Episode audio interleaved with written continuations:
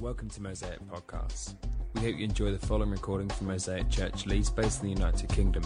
For more podcasts and information on Mosaic Church, please visit mosaic-church.org.uk. Thank you for listening. What a story! I uh, got given this a couple of months ago as the topic that I was going to be preaching on, and uh, been wrestling with it for a little while. And there's, there's so much stuff that's packed into this story, so many different angles, t- so many different themes that you could draw out. I could probably speak to you for maybe three or four hours on all the stuff that's in this story. Matt's told me not to do that, which instantly makes me want to do it, but I won't. What I want to talk to you about is right there in verse 1. It says, The boy Samuel ministered before the Lord under Eli. In those days, the word of the Lord was rare. There were not many visions. Now, this verse tells us that the word of the Lord was rare, and it's the word of the Lord that I want to focus on. What does that mean? I mean, why is, why is it important that it's rare? Why is it a big deal? So, to give you a little context, my name's Dave. I'm married to a beautiful woman called Rianne, and um, the best way for our relationship to grow is for us to communicate to each other. Like the bedrock of our relationship is our communication. Now, I need Rianne to speak to me if I'm going to get to understand her a little bit more. She needs to tell me how she's feeling about decisions that we're going to be making in the next few months or years. She needs to tell me how she's reacted to decisions that I made and didn't tell her about. She needs to um, talk to me about her dreams. Like, does she want to have kids? When does she want to have kids? How many kids? Have we got that in the budget? Those kind of things. And when Rianne speaks to me about these things, she's displaying to me her character and her personality. It helps me to get to understand her. Now, the same is true with God. When God speaks, that's how he reveals his character and his personality to us. It's, it's through the word of the Lord that we come to understand God. Just going to give you a few examples from throughout Scripture. Genesis chapter 1, really famous. God says, Let there be light, and there was light. Like God says, God's word comes out of his mouth. He says, Let there be light, and there was light. Like there's no life in the whole universe if light doesn't exist. I mean, doesn't that just show us how powerful God is? How creative he is. He comes up with the concept of light and he just speaks it into being. Isaiah 55, verses 10 and 11. As the rain and the snow come down from heaven and do not return to it without watering the earth and making it bud and flourish, so that it yields seed for the sower and bread for the eater, so is my word, so this is God speaking, so is my word that goes out of my mouth. It will not return to me empty, but will accomplish what I desire and achieve the purpose for which I sent it. So, this tells me that when God's word goes out of his mouth, it bears fruit. And it also tells me that God has plans, God has desires and purposes that he wants to achieve. Probably most famously and most crucially would be John chapter 1. In the beginning was the Word, and the Word was with God, and the Word was God. He was with God in the beginning. So John says the true picture of the Word of God is the Word Himself. The true picture of the Word of the Lord is Jesus. And when Jesus comes, what he's doing is he comes and he makes his dwelling among us to reveal God's character and God's personality to us, to reveal what God's plan is for the world. Just when Rianne communicates with me, she shows me what her character and her personality is like. It's the same with God. The word of the Lord, God speaking and revealing himself. It's a massive deal in the Bible. But what we've just seen at the beginning of this story is the word of the Lord is rare. do, you, do you ever feel like the word of the Lord is, is rare in your life? Maybe you're here for the first time and me talking about God's word or God speaking is just completely alien to you. I mean, you might not even think that God even speaks. Or you might be here and you're a Christian and you say, Yes, I believe God speaks, but he must be on a different frequency or something because whenever I'm ready to listen to him, I just get static and, and silence. And my hope is that today, what you'll come to see is why God's word is important, why he speaks to us, but also how we can listen to him and how to respond. So we've just had chapter 1, uh, sorry, chapter 3, verses 1 to 10 read to us. I just want to give you a little bit of context around that. So it says, The word of the Lord was rare, there were not many visions. Now, in the Old Testament, God would kind of communicate to his people generally through an appointed prophet. Uh, God's word would come to that prophet, often in a vision, and then the prophet would recount it to God's people. That's often how God communicated. Now, at the beginning of this chapter, we see that process just isn't really happening. God doesn't have a prophet, and therefore his word and his visions are rare. So, why is this the case? Well, you might remember a few weeks back, Matt, in, his, in the first talk where he introduced the series, said that the book of 1 Samuel follows on from a different book in the Bible called Judges. And in Judges, you see a cycle happening again and again. The cycle is Israel, God's people, rebel against God. God rebukes them, Israel repents, and then God restores them. Israel rebels against God, God rebukes them, Israel repents, and God restores them. Israel, and it just goes on and on and on, over and over and over again. And it climaxes at the end, the final verse of the book of Judges. It says, In those days, Israel had no king Everyone did as he saw fit. And what this verse is really telling us is that Israel, God's people, have chosen to reject God as their king. They're saying, We don't want to listen to you anymore. We don't want to have you as king over our lives. We don't want you to tell us how to live our lives. We're not going to listen to that. We want to be king over our own lives. We want to live lives the way we want to, not the way you want to. And this kind of goes right through into 1 Samuel. And in 1 Samuel chapter 2, we meet kind of three characters.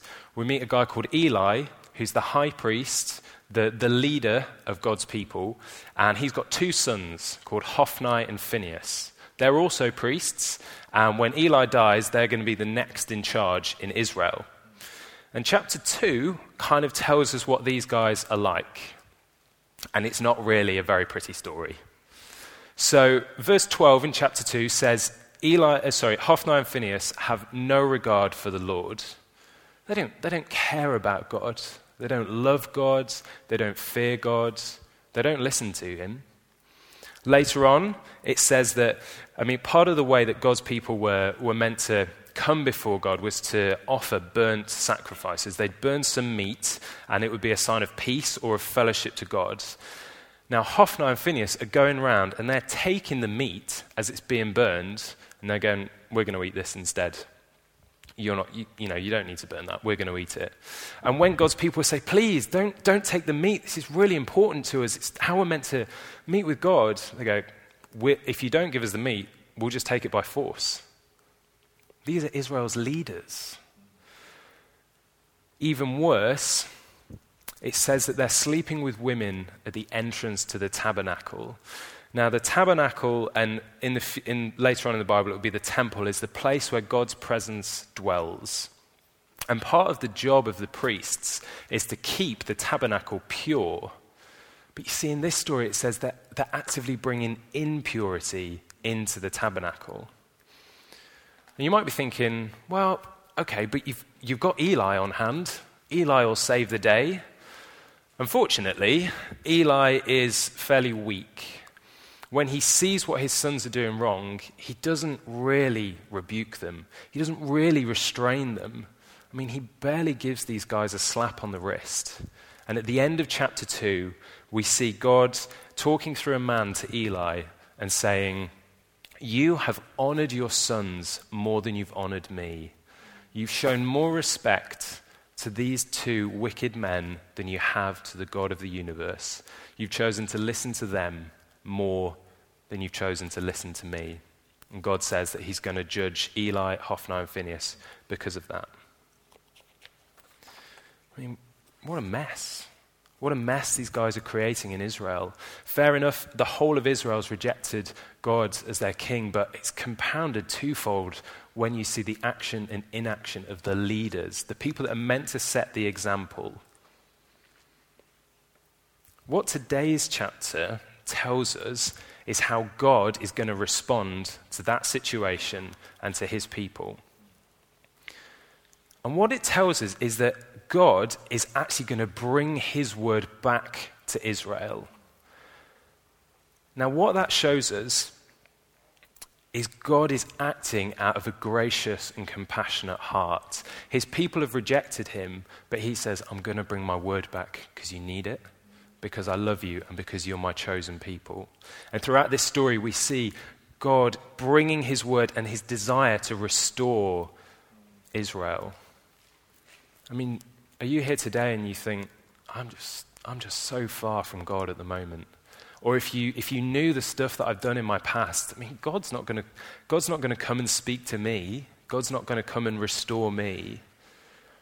I really hope this story is going to encourage you that our God is gracious and compassionate, and His grace covers a multitude of sins, and He can step into any and every situation. So, how's He going to do it? how is he going to bring his word back to Israel? Well, if we read on in the passage, starting at verse 2, it says, One night, Eli, whose eyes were becoming so weak that he could barely see, was lying down in, in his usual place. The lamp of God had not yet gone out, and Samuel was lying down in the house of the Lord where the ark of God was. Then the Lord called Samuel. Samuel answered, Here I am, and he ran to Eli and said, Here I am, you called me. But Eli said, I did not call. Go back and lie down. So he went and lay down. Again, the Lord called, Samuel. And Samuel got up and went to Eli and said, Here I am, you called me. My son, Eli said, I, I did not call. Go back, lie down. Now Samuel did not yet know the Lord. The word of the Lord had not yet been revealed to him. A third time, the Lord called Samuel, and Samuel got up and went to Eli and said, Here I am, you called me. Then Eli realized that the Lord was calling the boy. So Eli told Samuel, Go and lie down, and if he calls you, say, Speak, Lord, for your servant is listening. So Samuel went, went and lay down in his place. The Lord came and stood, and calling as at the other times, Samuel, Samuel. Then Samuel said, Speak, for your servant is listening. So I think this story tells us a few things. Firstly, I think it demonstrates how kind of out of touch Eli's become with the idea of, of listening to God and, and hearing God's voice. So Eli's the high priest. If there's anybody in the nation of Israel at the time that God was going to speak to, it was going to be Eli. But he's just really not getting it. Like, there's a voice calling Samuel. It's not Eli. Eli just goes, oh, I don't know what it is. Go back and lie down. I mean, he's, he's had so many years of tuning himself out, of not listening to God. It's not the first thing that he thinks about. Secondly, I think it shows us, I mean, God shows so much of his character in this story. Verse 2 and verse 3 says that he calls Samuel when Samuel's at home about to go to bed. He's just going through his usual daily routine, he's lying down in his usual place. And God calls Samuel in that situation. Samuel's not doing anything special. He isn't really anywhere special. Is that how you picture God calling you today? Do you feel you need to prep yourself before God can speak to you? Do you feel you need to be somewhere special or you need to be someone special? I mean, the story says that the Lord just calls Samuel when he's at home in bed. And God not only speaks to Samuel, but he uses Samuel, he calls Samuel's name. He says, Samuel, Samuel verse 7 tells us that Samuel doesn't yet know the Lord, but we see that God knows Samuel. God knows Samuel intimately and he calls him by his name, like a father would call a child. I mean, do you know that today that even if you don't know God, God knows your name and he knows you intimately? And then we see in verse 10 that or we see throughout the story that, I mean, God is patient and he's persevering with Samuel. Samuel doesn't quite understand what's going on, but God's like, I'm just going to keep calling you. I'm just going to keep calling you. I'm just going to keep calling you. And then, like, if I'm in the story, as Samuel doesn't get it, I'd, I'd like raise my voice a bit more and I'd just start yelling. I'd be like, Samuel, come on, like, get this, it's simple. But what God actually does is he comes and he stands in Samuel's presence. Now, in the Old Testament, God, and Samuel would have known this, but God is like distant. He's holy. He's set apart. He's perfect. In the tabernacle, his presence would have dwelt behind a curtain about the span of your hand, and only the high priest would go in there. And there'd be another section, and only certain people were allowed in there. Like Samuel might not know God, but he knows that this God is distant. But what we see in this story is God comes and stands in Samuel's presence. Now, there's no indication that Samuel sees God. Like, if you see God in the Bible, generally you fall to the floor and you're like, oh, woe to me, I'm undone. Like, Samuel doesn't react like that. Hey, it's in Isaiah. It's not even, it's not even unbiblical. Samuel doesn't react like that. So he doesn't, he doesn't see God, but you can imagine him just being like, Samuel, Samuel, whoa, speak, for your servant is listening. That's how close God comes. God's, God's desire is for us to hear him, for us to come to know him and understand him. Just like Samuel, God is patient and persevering with us today. I mean, is, is that how you picture God speaking to you? Do you give him time to speak to you? Do we have time where we stop and, like Samuel, say, Speak, for your servant is listening? Like, if I get my diary out, I just look at it and go, It's so full of the next meeting or the next church thing or something I've got to do at work or having this person over for dinner. And it's just so full, and it's the next thing, the next thing, the next thing. And I just collapse into bed at night and go, God, I'm so tired I just wish that you'd speak to me sometimes. And God responds, I feel, by going, Dave, why are you so busy that you don't give me time to speak to you? So now we've got to the point in the story where Samuel's listened to God and he's like, Speak, for your servant is listening. Is that, is that the climax? Is that the end of the story? Of course not. I'm going to let you into a secret about mine and Rianne's marriage. There's one thing that Rianne really doesn't like, and it's wet footprints outside of the bathroom. Like anywhere else in the house, she doesn't like walking around the house and stepping in something wet and getting her socks kind of wet and damp. And there's one thing that I'm really bad at, and it's remembering to dry my feet after I've had a shower. So I just walk around the house like splosh, splosh, splosh. Oh no. now, Rianne's told me many times that she doesn't like wet footprints outside the bathroom. She's reminded me of it, so I know this is a thing for her. Is it enough for me to get out of the shower and go, ah, oh, yeah, Rianne doesn't like wet footprints outside of the bathroom? But anyway, and just walk out of the bathroom with wet feet? Of course not. It shows that I haven't really listened. What I need to do is get out of the shower and go, Rianne doesn't like wet foot. Oh, okay. Dry the feet, dry the feet, step out, and then just like walk proudly around the house going, dry feet. really dry feet. So dry, I'm going to walk into every room in the house just to show how dry they are. to show Rianne that I've really listened, I've got, to, I've got to apply it and I've got to follow and I've got to obey what she wants me to do. And it's the same with Samuel in this story. To show that he's really listened to God, he has to, he has to do something, he has to obey. Now, for Samuel, it's a harder challenge than just drying his feet. Let's read on in the story. And the Lord said to Samuel, See, I am about to do something in Israel that will make the ears of everyone who hears about it tingle. At that time, I will carry out against Eli everything I spoke against his family from beginning to end. For I, for I told him that I would judge his family forever because of the sin he knew about. His sons blasphemed God, and he failed to restrain them. Therefore, I swore to the house of Eli, the guilt of Eli's house will never be atoned for by sacrifice or offering. So it's a little bit heavier than wet feet outside the bathroom. So God tells Samuel he's going to judge Eli and his family. But what it also says is God tells Samuel, verse 13, for I told him, so God's referring to Eli here, for I told Eli that I was judge his family. Verse 14, therefore I swore to the house of Eli.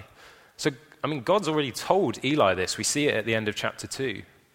So, what's he telling Samuel for? He's telling Samuel because he wants Samuel to tell Eli. Now, for Samuel, from about the age of three, when he's dropped off on Eli's doorstep, he's been raised by this man. This man is his mentor, Eli's his father figure. And now God says, I want you to deliver this message to Eli. I mean, that's so challenging for Samuel. That's such a hard thing for him to do. And the truth is, when God speaks to us today, it will often be to challenge us. It will often be to ask us to step out in faith and to trust Him. So, I recently started working for Mosaic Church part time, which is great. I love it. And at the same time as that happened, I found out that my other part time role would be coming to an end in July.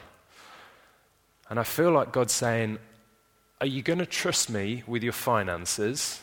Even though your budget says doesn't look very good, are you going to trust me?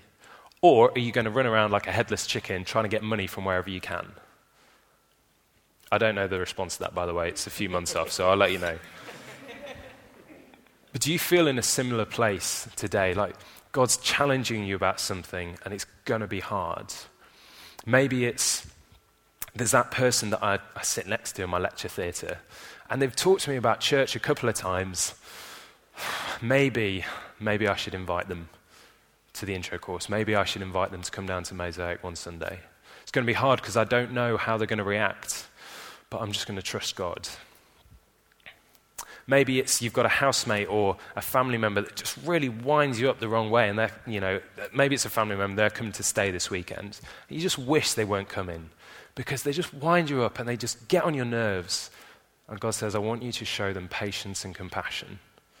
you go, I, I just can't, that's too hard. It's what God asks. Or maybe you're here and you know that God is calling you into a relationship with Him for the first time.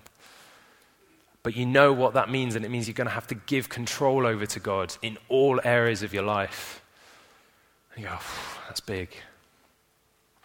To truly hear God is to, is to respond to him, to listen to what he's asking you to do. So let's carry on in the story and see what Samuel does.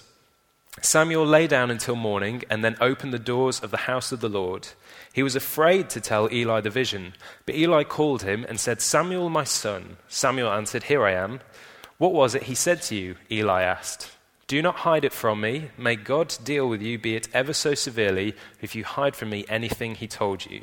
It's a good tip for parents. If your kids won't tell you what's going on, that's what you say. So Samuel told him everything, hiding nothing from him. Then Eli said, He is the Lord, let him do what is good in his eyes. So this really encourages me because it tells me that Samuel is afraid. Samuel recognizes it's a hard thing. So that, that makes me feel okay that what God might be asking me to do is it's okay for me to, to be a bit afraid about that. But it also shows that Samuel obeys. Samuel trusts God and he says, I'm going to do it even though it's scary. Now, Eli is being judged by God because Eli didn't listen to God, he didn't obey, and he didn't stop and rebuke his sons what this story shows is that Samuel is like the opposite of Eli. He does listen to God, he does apply what God said, and he does obey, giving a hard message to somebody who's close to him, the very thing Eli chose not to do. And the final few verses in this chapter shows the fruit of Samuel's actions. The Lord was with Samuel as he grew up, and he let none of Samuel's words fall to the ground. And all Israel, from Dan to Beersheba, recognized that Samuel was attested as a prophet of the Lord. The Lord continued to appear at Shiloh, and there he revealed himself to Samuel through his word. And Samuel's word came to all Israel. Beginning of the story, the word of the Lord is rare. There are not many visions. End of the story, God's word has come to all Israel. God has used the obedience of this little boy, this 13 year old boy, to bring his word back to all Israel.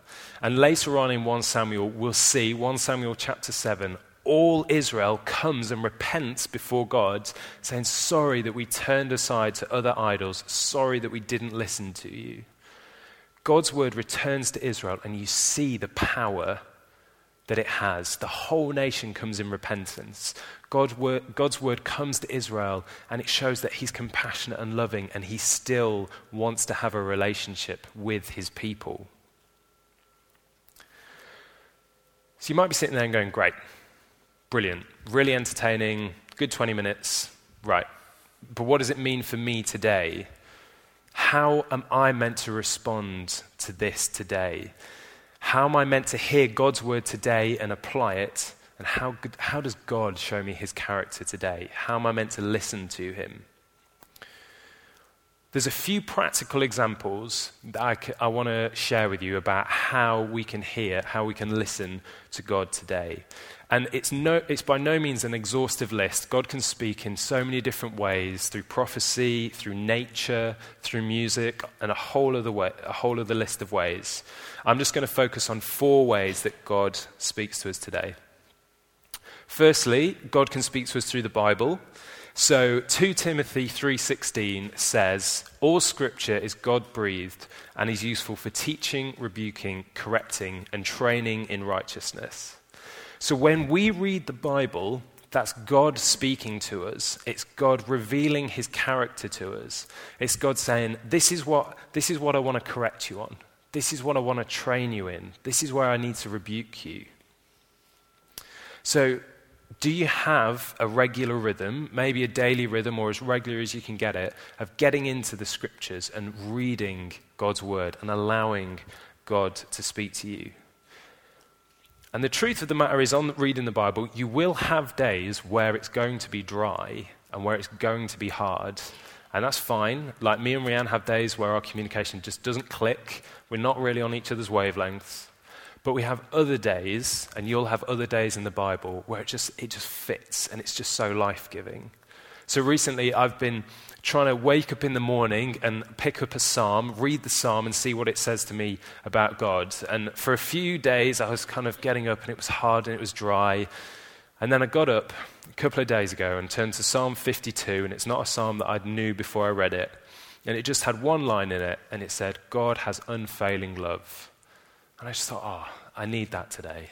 I need God. And God, I just need you today to, to tell me that you have unfailing love for me.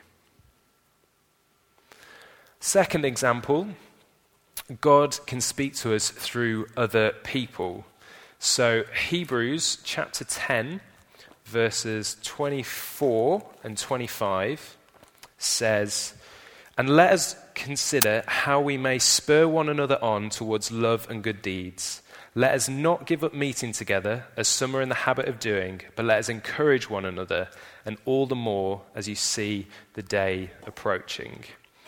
God says, when you meet together, you have an opportunity to spur one another on, to encourage each other. And like a, if you think of a spur as like in a cowboy's boot, and it would, you'd kick it into the side of the horse, it would irritate the horse and it would run faster.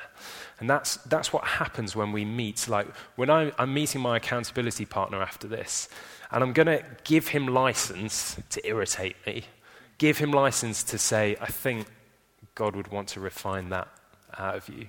God would want to look at your pride and just say, Are you really living for me, Dave, or are you living for other people's opinion? And initially it hurts. And like, Oh, why did you have to say that? I kind of know it's true, but you didn't have to bring it up. But then it helps me to run with greater perseverance towards Jesus. It encourages me to run towards Jesus more. The third example is through preachers not necessarily saying he's spoken to you through this one, but generally through preachers. 2 Timothy 4, verse 2, um, Paul is writing a letter to Timothy, and he commands Timothy to preach the word so as to correct, rebuke, and encourage.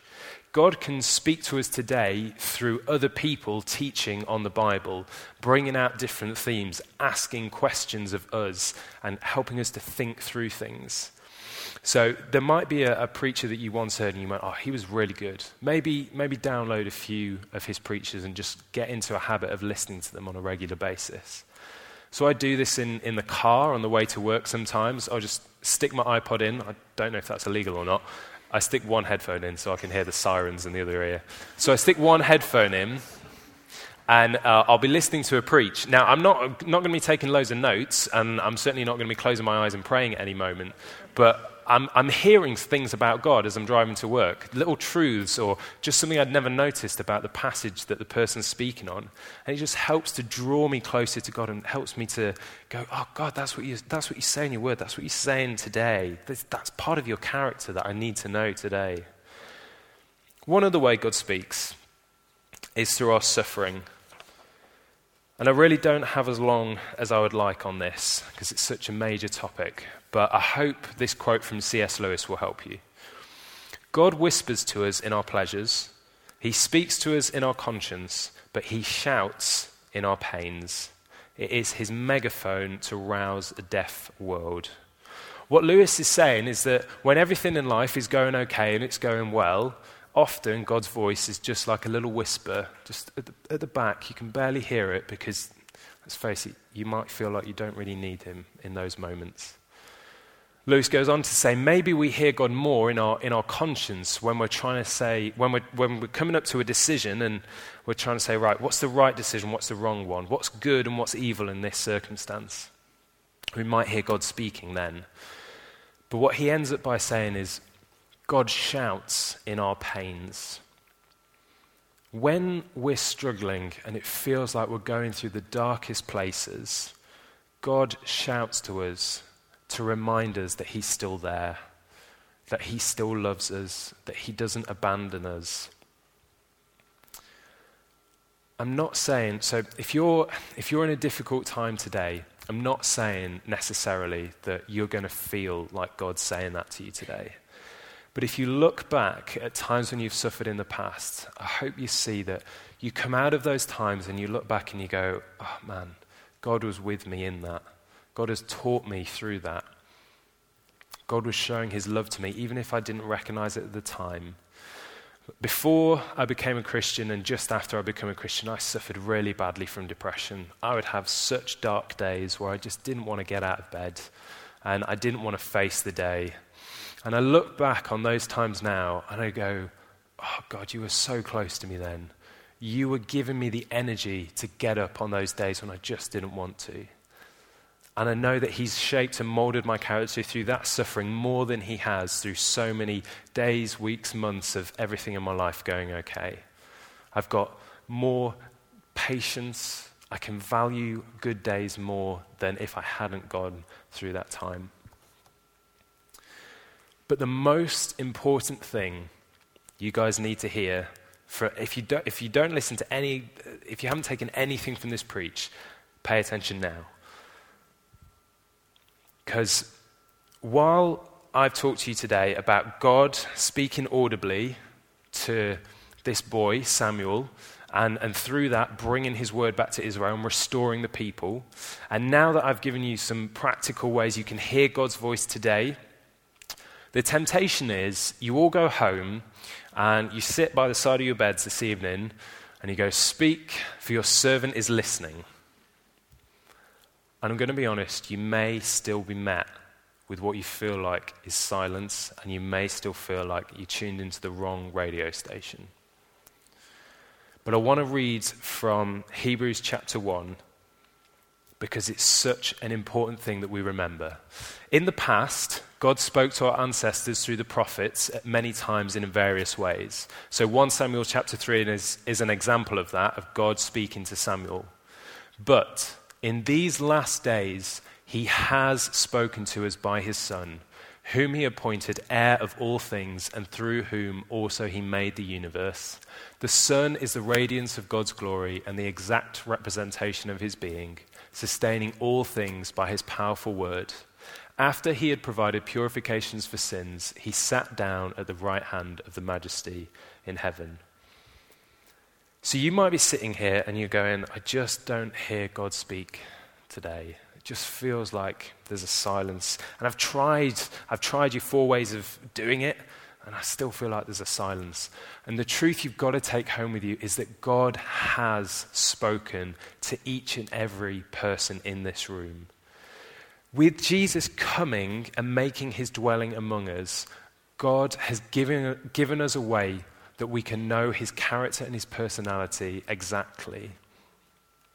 In Jesus' life, we see what it looks like for God to live a perfect life, the life we could never live. At the cross, we see what it means for, for God to truly love us, to pay the penalty for our sin. When Jesus is on the cross crying out, Father, forgive them, for they don't know what they're doing. In the resurrection, we see the power of God raising Jesus from the dead, showing that the cross worked and our sins have been paid for. And now we know that, and in the resurrection, we see that Jesus now reigns in heaven at the right hand of the majesty. What you need to know is that God has spoken to you. At the cross, at the foot of the cross, we hear God say to us, You are so loved. My grace just is there and it's available for you. I desire to be in a relationship with you so much that I'd send my son to die on a cross. God does speak today, but we also need to know that God has spoken, and the true picture of the Word of God is Jesus on a cross, dying for our sins. I'm going to invite the band back up in a minute, but would you, would you just end with, by praying with me?